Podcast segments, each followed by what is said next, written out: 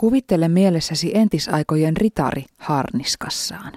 Hän on panssaroinut itsensä päästä varpaisiin teräksestä punotuilla tai levyiksi tautuilla suojilla.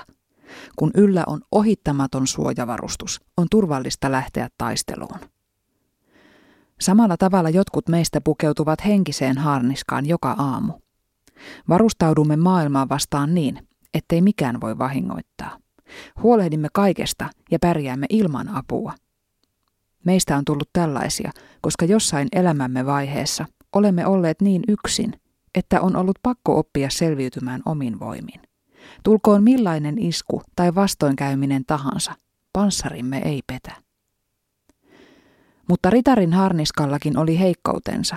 Se tehosi kyllä hyvin miekan iskuja, nuolia, nuijia ja kuulia vastaan, mutta yksi asia oli, johon harniskan käyttäjä ei ollut varautunut. Lämpö. Kuumuus sai vahvimmankin ritarin polvilleen.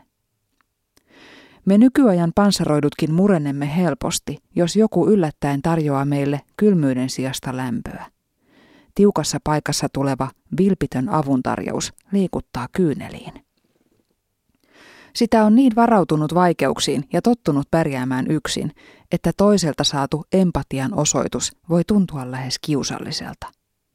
Tuntuu kuin ei ansaitsisi sitä, tai ainakin siltä, että avun vastaanotettuaan jää jotakin velkaa.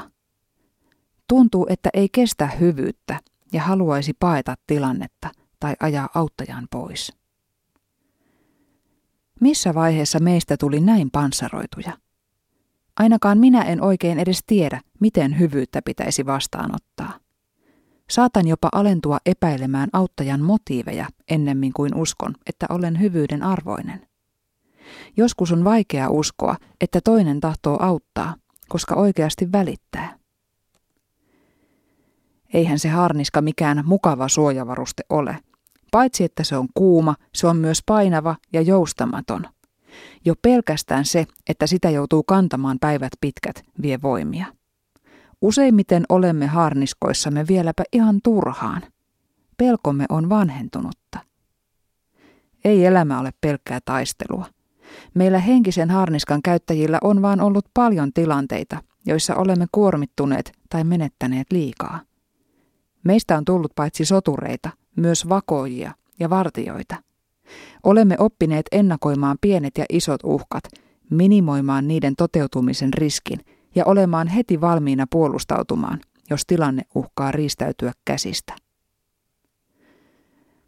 Myös välitettäväksi antautuminen on rohkeaa, ja sitä pitäisi uskaltaa opetella.